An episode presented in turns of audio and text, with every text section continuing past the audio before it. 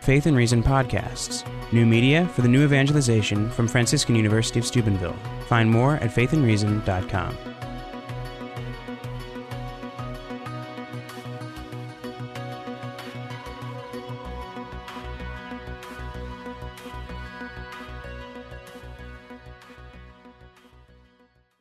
Okay, what I'm going to do today is, since it's focused on, okay, what did you do? Uh, what did you produce? What I produced is a book. It'll be coming out from Emmaus uh, Press, uh, and uh, it, which is a Catholic press, uh, if you're unaware of that. And uh, as I say, it will be coming out this spring.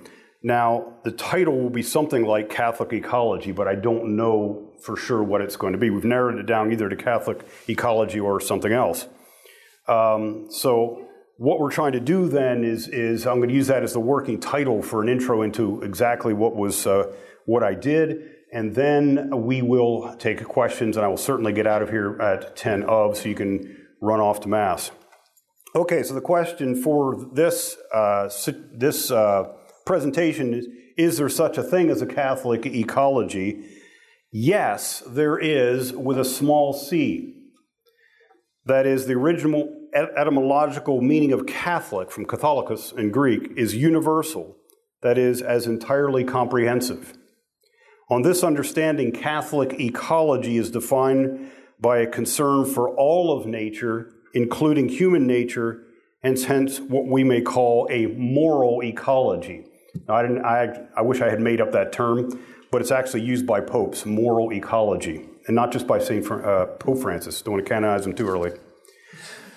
What is obviously significant here uh, in this understanding of uh, Catholic ecology with a small c is an ex- expanding our understanding of ecology from its current focus on nature out there trees, rivers, animals, birds, air, uh, e- uh, distinct ecosystems, and so on to include what has been an obvious part of nature, or should have been an obvious part of nature, which for some reason has been mysteriously left out of the environmental movement, and that's human nature and hence human morality, or I can say uh, to Catholics, the natural law.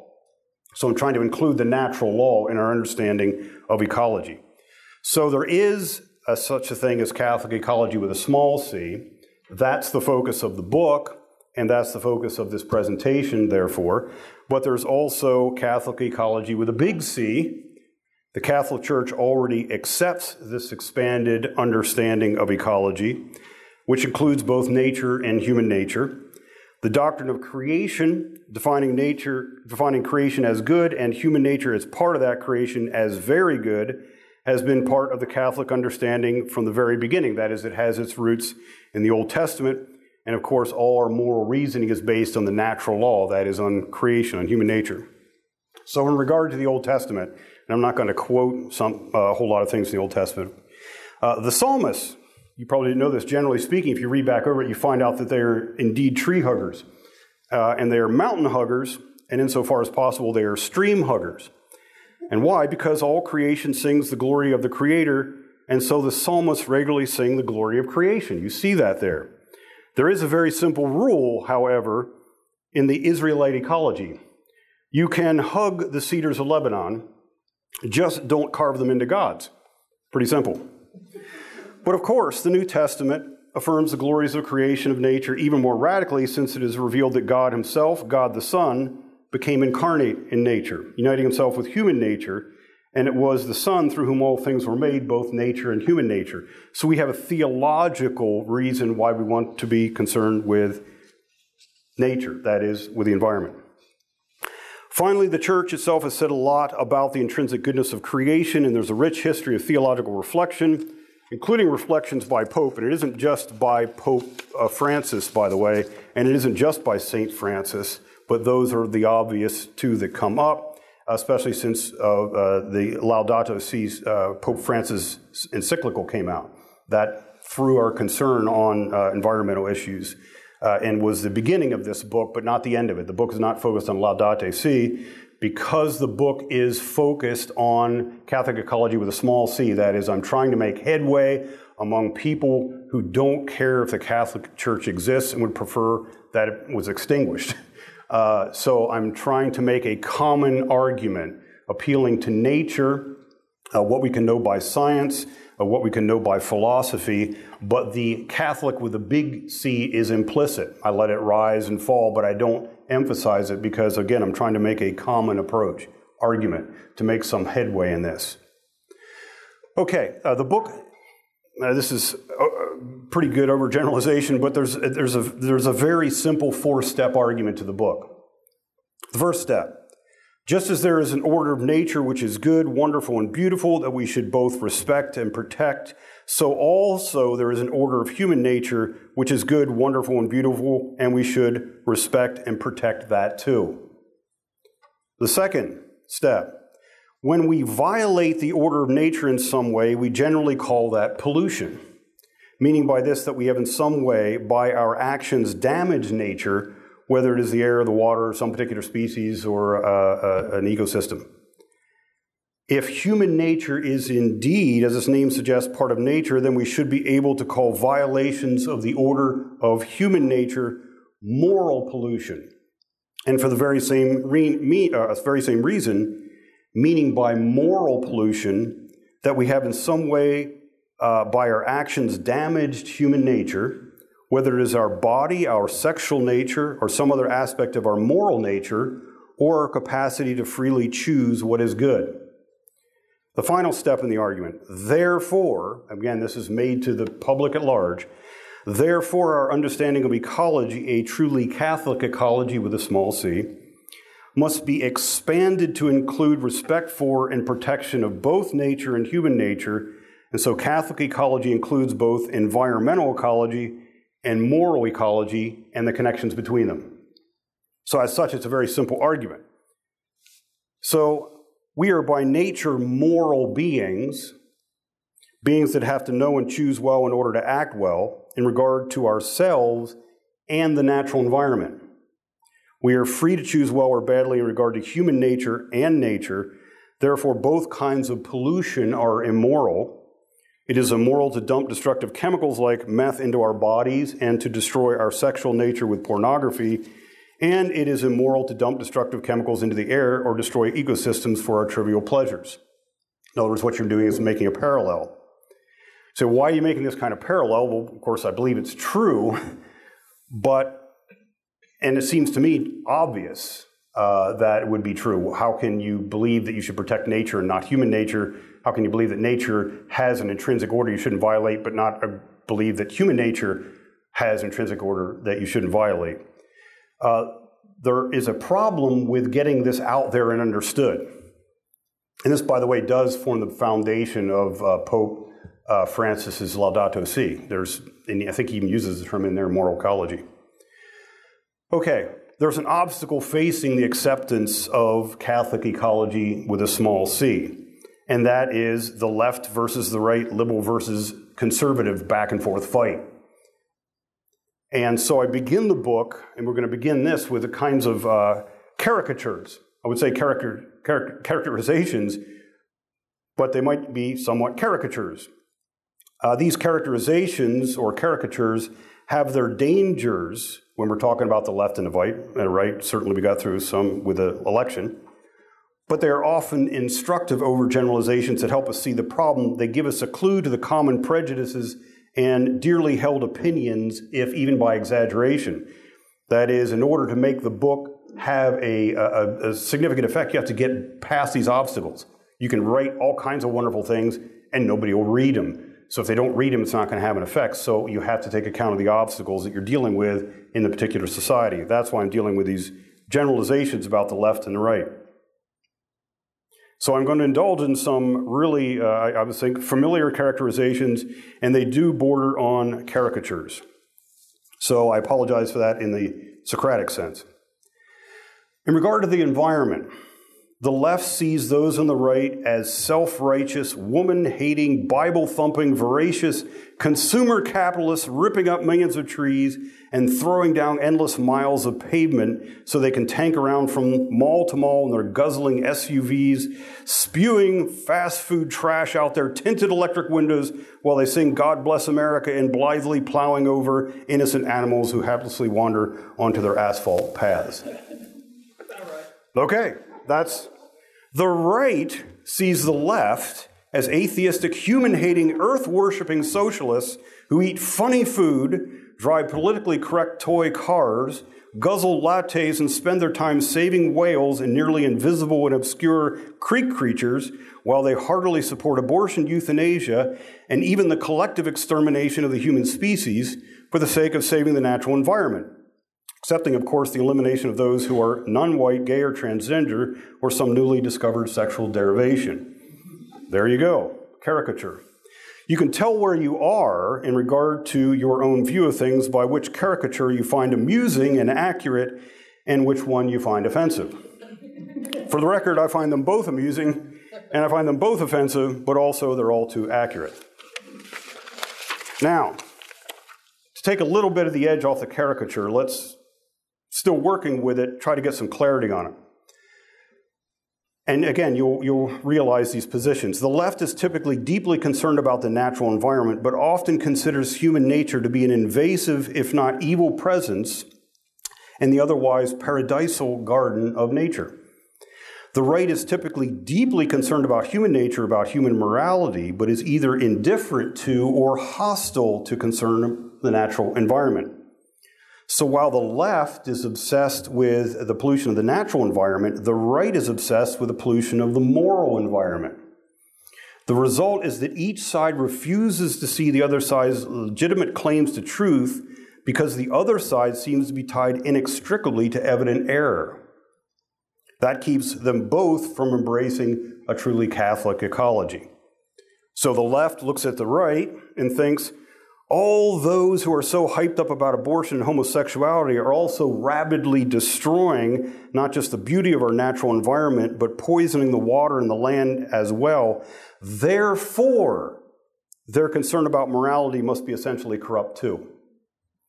The right looks at the left and thinks all those who are so hyped up about environmentalism are also rapidly pro abortion and pro gay marriage.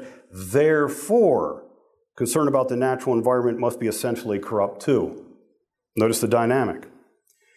Many on the left tend to believe, even though they proclaim the inviolable integrity of nature, that there are no intrinsic, inviolable, natural, moral limits defining the integrity of human nature. So that moral progress for the left often means being able to do whatever we want to human nature, as in, for example, human sexuality or the manipulation of human, genetics, as long as we take care of the natural environment. Okay, so you can do all those things as long as you recycle. And own a Subaru, which I do own a Subaru, by the way. Many on the right, even though they proclaim the inviolable moral integrity of human nature, tend to believe that there are no intrinsic inviolable limits to our use of nature, of the environment. So that progress means being able to do whatever we want with nature as long as we were personally moral. You're starting to see how they are at loggerheads. Hence the cultural impasse, which uh, a condition which Pope Francis calls our constant schizophrenia of the left and right. And the goal of the book, A Catholic Ecology, is to clear up the vision of both sides so we can bring ourselves and our modern society out of this back and forth but getting nowhere stalemate. Now, obviously, I must mention that this schizophrenia is found within the Catholic Church as well, with liberal Catholics leaning to the left and Orthodox Catholics leaning to the right. So my assumption is that there's going to, we're going to find Orthodox Christians in the right, and so I'm generally going to appeal to them through Christianity when I talk about the right or being conservative.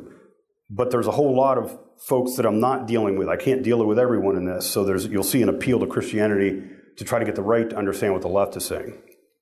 Okay, what's the strategy then to overcome this left and right split in the book? And it permeates the whole book.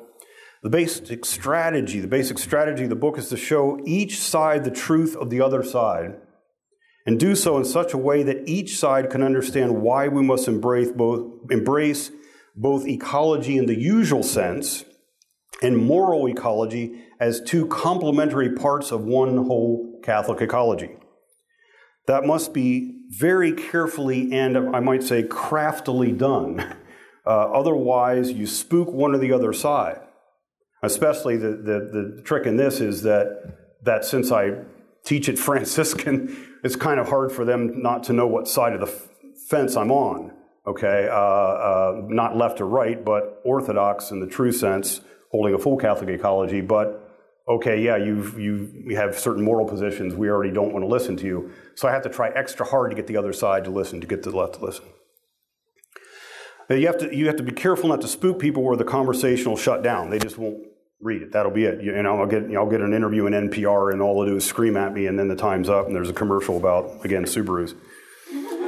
Um, so the order of the chapters of the book is purposely designed to draw each side in using what they accept and will cheerfully cheer so each can be moved towards understanding the truth of the other side. That is, it's sort of Socratic in that way. You can't, you can't just leap up and, and, uh, and say where you're going.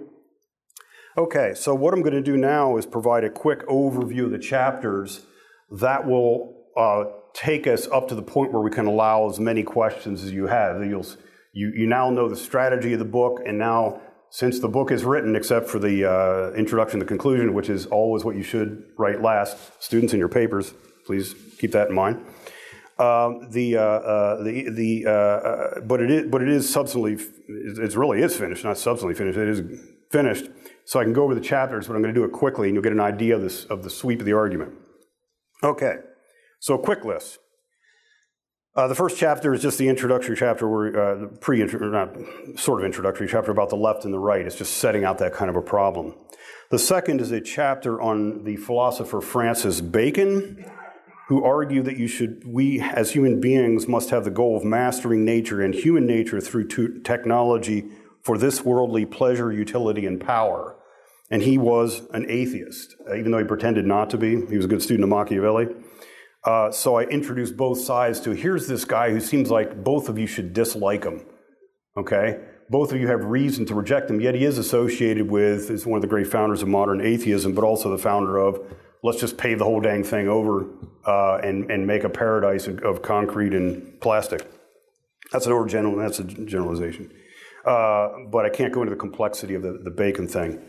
Uh, three, the third chapter is uh, begins with trash. Okay, I need to begin with something that the left is worried about that the right should be worried about stinking trash. Okay, and of course, whenever you're talking about trash, you need to talk about one of the greatest movies ever made. Um, and that ever will be made about trash, and that's WALL-E. And you could do a whole course on it.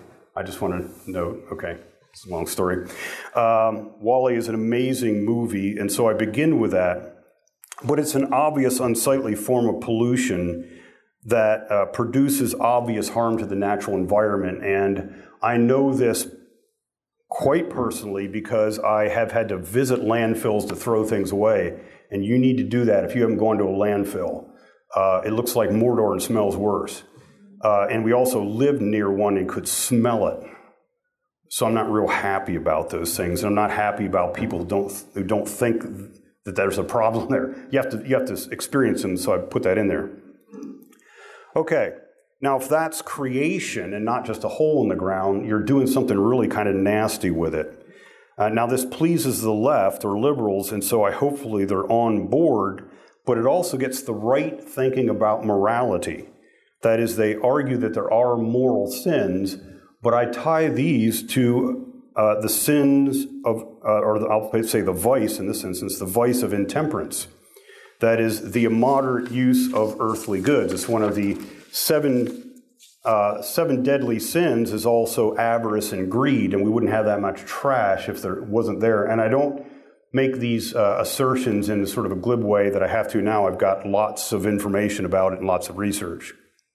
So, what we see here is that, yes, the left is not like trash. They think it's a bad idea. It's very harmful, and if you've ever lived anywhere near it, it's awful. It's usually taken by people who are in a situation that don't have to smell it and shipped to places that are in economic decline and don't matter what you do to them, like Ohio, where we live. That's why we are the site of some of the biggest trash dumps from where else but New York City, where the left lives. Okay, so I get to dig into New York here, uh, which is always fun. Um, but the point of that is, it's not a good thing. Both sides should see this isn't a good thing, and there are moral aspects about it. And Christians in particular should be squeamish about doing that to creation. When you start thinking about environment, you think that's those not so wacko environmentalists. When you start thinking creation, you start thinking about your own eternal destiny. and, and what God did as it brought about as a gift. So we're trying to soften the sides up. The second, or I'm sorry, it's actually the fourth chapter. The next chapter deals with something that won't spook the left, but it moves it closer to understanding, again, why we have morality, why the natural law really, in the account of the virtues which the Catholic Church provides, help us to understand what we're doing wrong to the environment and why it harms the human soul. Some of those things are explicit, some of them are implicit. So I moved to a chapter on hyperpalatable food and obesity. Uh, which is a form of moral pollution that I think I can get the left to say, yeah, I think that is not good. If you don't know about it, and I can manifest that by standing up and you can see my shape, there's an epidemic of obesity, quite literally over the last 30 some years. Uh, it's just skyrocketed. And there is actually a cause for that. Uh, and there's also a lot of effects. One of the effects is to create a whole lot of trash. okay? And, you know, it's a bad effect on the environment, but it also causes a whole lot of physical problems. But it's also related to one of the seven deadly sins. That is, the Catholic Church has argued that gluttony is a kind of a sin because you have an undue uh, embrace of, of, a particular pleasure that should, has its due proportion, but you're disproportionately embracing it. Okay? It also is connected to one of the deadly sins of avarice or greed, and this is where I get into an account of hyperpalatability. Again, if you don't know what it is, it's the engineering of food so that it gives pleasure beyond what natural food gives, so that you human beings can become addicted to it. That is, it's engineered purposely to be addictive. That's why we have an epidemic of obesity. That, in other words, people understand that chart and how it works in relationship to your body, and they they engineer things so you can't stop eating them, uh, and even do interesting other things that I've learned in this. They uh, they do what's I'm, I'm, sorry they'll do this before lunch and we'll all fast. I'm sure. they they uh, pre they do what's called pre chew the food. What that means is that when you go to one of these uh, fast food restaurants, which just by its name should be an alert. Um, they make the food so soft that you don't have to chew it because the body is made to have chewing be part of the satisfaction system in the brain that tells you you're getting full. And so what they're trying to do is make it pre-chewed. That is, it's so tender that you swallow it quickly, so your your brain doesn't have time to tell you you're full, and then until you've eaten too much. But that too much is what makes their profits rise. So they're doing it on purpose. So the left is going to say, yeah, that's not a good thing to do. So you not only have greed involved, uh, but you have the misuse of science uh, and the deformation of human beings and all the things that come from this. And of course, if you've seen uh, the movie WALL-E, then you know how I link that in. Um, please see the movie WALL-E, so I'm, I'm not going to explain it now. This, again, has moved uh, the left closer to understanding there is something like sin. It's kind of hard if you're on the left and don't believe God exists, and then historically you reject sin. But we're starting to see, well, maybe there is something called sin. And what we mean by that is all the things we said were bad. you want to say the thing people are greedy, but that's actually a vice. Okay? And the Catholic Church has known about that. In fact, you didn't have to go to the Catholic Church, go back to Aristotle, go back to Plato. This is an old moral understanding that modernity has tried to actually remove. And so in this section, I talk about food addiction uh, also, which is a very real thing, and the brain science that goes with it, which actually makes it uh, addictive exactly like uh, heroin and opium and so on are. In fact, one of the beginning things I was just telling my students this morning, one of the beginning ways that scientists discovered the effect of hyperpalatability is they were feeding rats. You know, we'll do our control, right? We'll do our control thing with our rats and we'll give them rewards, but they were only giving them pellets. They're regular food pellets. And they just don't get all that excited about regular food pellets. So when they were full, they stopped eating. Some, one day, somebody accidentally dropped a Fruit Loop near the rat, where the rat was going and they found out what hyperpalatability means and addiction. Now the rat ate far beyond it being full. It wouldn't stop eating. It fruit looped itself into obesity, whereas it wouldn't with a normal food. Okay, so then you're saying, now we see what's going on. Well, the food industry knew what was going on all along. Okay? So what you have then is here's, here's a complicity to actually destroy the health of people so you can get rich. They know what they're doing. Okay? So you're bringing in, you know, moral aspects to get a deeper understanding of actually what it means to talk about a moral ecology. And on top of that, all this food industry stuff fast and it creates a bunch of trash. Okay, so it gets us back to the first one, say, yeah, that's not good. So notice I'm playing to the left a lot in this, and that's because chapter five is on sexual pollution, which is when they either close the book or they close the book. Maybe they might keep it open. Okay, because this is this is where it's going to become threatening. Now, pleases the right to go into this because it's dealing with the personal moral sin. Doesn't appear to be talking with the environment, but it does not please the left because the sexual revolution was founded on the assumption that there was no limit on human sexual pleasure and there shouldn't be, and it's not harmful. Okay? But as I show in this, that would be like saying there's no limit on the pleasure of eating, and so hyperpalatability is not wrong, and the people who make money by it is not wrong. What is, it causes all kinds of uh, harmful health effects associated with obesity and food addiction, but the same thing happens exactly the same thing, same parts of the brain, and everything with porn addiction. So, what we now show is that the sexual revolution is wrong. And this is in great and gory detail. That is, the destructive effects of pornography are immense, and there's a lot of literature out there on it. And so you can show, you don't not just making a moral argument from the catechism, you're saying, look, folks, this is what it does. And it parallels other destructive uh, behaviors and addictions. Uh, and we can show that. And by the way, it also leads to sexual trafficking. It is not harmful. Uh, uh, all kinds of abuse, and it's also fueled by uh, all kinds of greed. So you show it's connected to a lot of harmful physical effects uh, and uh, uh, psychological effects, everything from depression to thoughts of suicide.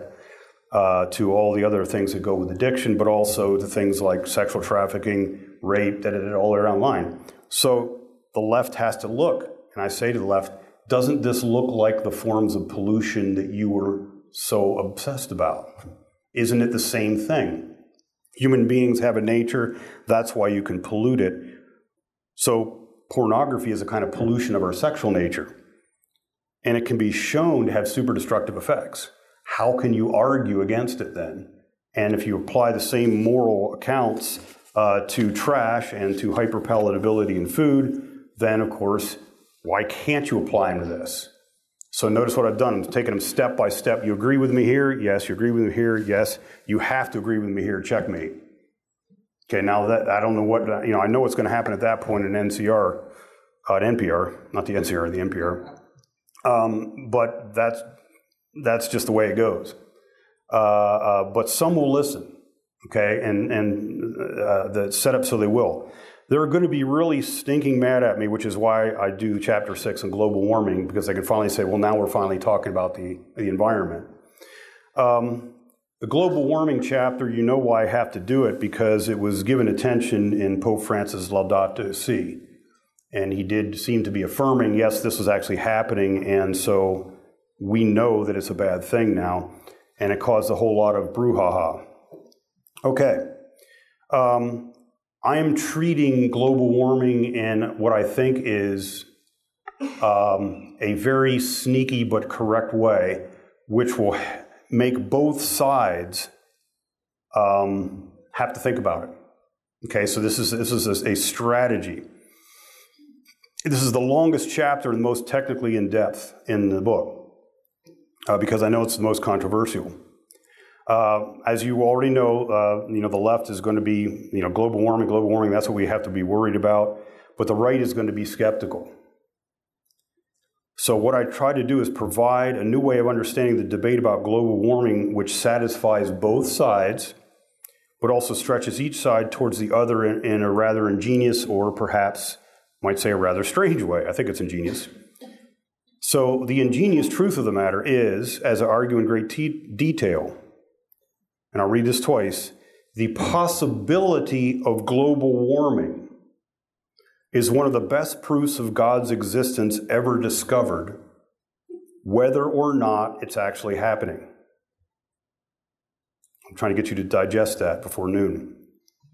The possibility, notice I said the possibility. of global warming is one of the best proofs of God's existence ever discovered, whether or not it's actually happening. Why? Okay, here we go. I, and I'll have to be somewhat quick about this. The argument for global warming is based upon the general recognition, which has become more and more deeply understood through the last half century of scientific discoveries, that the origin and development of the universe is finely tuned, precisely orchestrated from its very beginning and throughout its development over billions of years right down to the extraordinary Earth's extraordinary, delicately balanced biosphere that allows for the existence and flourishing of complex life, especially human life. The global warming argument, even though they don't know it, the global warming argument is focused on a slice of that delicately balanced biosphere, our atmosphere, for the most part, the precise and proper amount of carbon dioxide. So, what I do is I place the global warming argument in a larger argument about the finely tuned nature of the universe.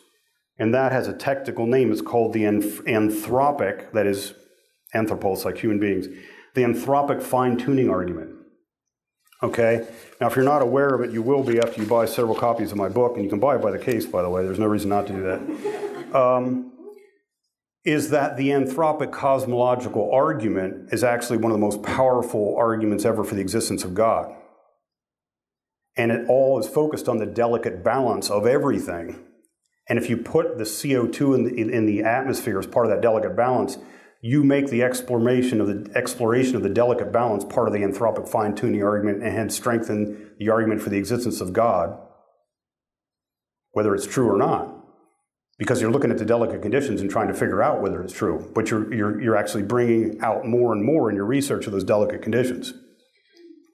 So, this co- very complex, that's why it's a long argument about look how wonderfully fine tuned the existence, uh, the, every aspect of the, uh, uh, of the universe is from its very beginning down to uh, the, CO, the amount of CO2 in the atmosphere.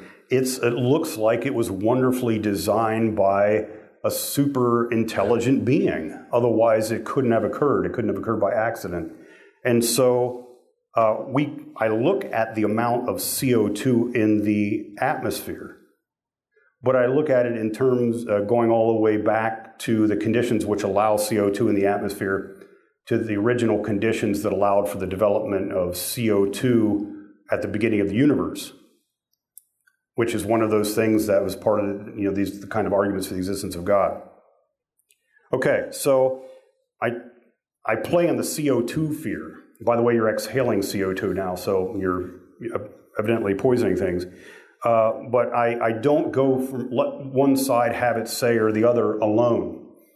That is, it doesn't matter whether you're a skeptic of it or a hearty affirmer of it. All I'm showing you is the complexity of uh, the place that CO2 actually plays in the atmosphere, but all these other conditions as well. In doing that, I have to introduce reasons why you would be suspicious of the global warming argument. In other words, to be fair to both sides, you provide why you would think that there was global warming and then why there you think that there wouldn't be global warming. Okay, so the, the actual book does not come down on one side or the other. And, and that's important because both sides are going to, we hope to be, you know, well, I can uh, if I can show that it isn't true, but I can do it complexly, I'm adding to the, the arguments for the existence of God. If I can uh, show that it is true, I'm still working with the complexity of nature, and inadvertently, whether I like it or not, I'm providing more evidence for the existence of God. In either case, God wins. Okay, you're provide, you're strengthening the, the uh, a natural uh, philosophy kind of argument uh, based in science. Uh, chapter seven is the great pyramid of beings. which is a way of saying, I know some people in my class, it's a sketch of Catholic ecology. So I offer a fairly extensive account of what Catholic ecology should look like, including both the natural environment and human nature. Now that I made the little argument, say, let's bring it all together. And this is actually Catholic ecology with a big C, but I hide that fact well. That is a stealth Catholicism. Uh, so it's, it's a natural law argument, but I, I, I seed theological implications and moral implications throughout that, um, from you know the essential doctrine of the goodness of creation uh, to all the elements of the natural law to human beings being the kind of creature that can not only is the knowing creature, unlike other animals, uh, but one that can know about the existence of God. Uh, so all those things are, are part of that. So that brings it all together now that the sides are somewhat softened up. But I don't overwhelm the other side uh, so that they're willing to, you know, you can't force feed the entire doctrine of the church. You're not trying to do that, you're just trying to open things up. Faith and Reason podcasts. New media for the new evangelization from Franciscan University of Steubenville. Find more at faithandreason.com.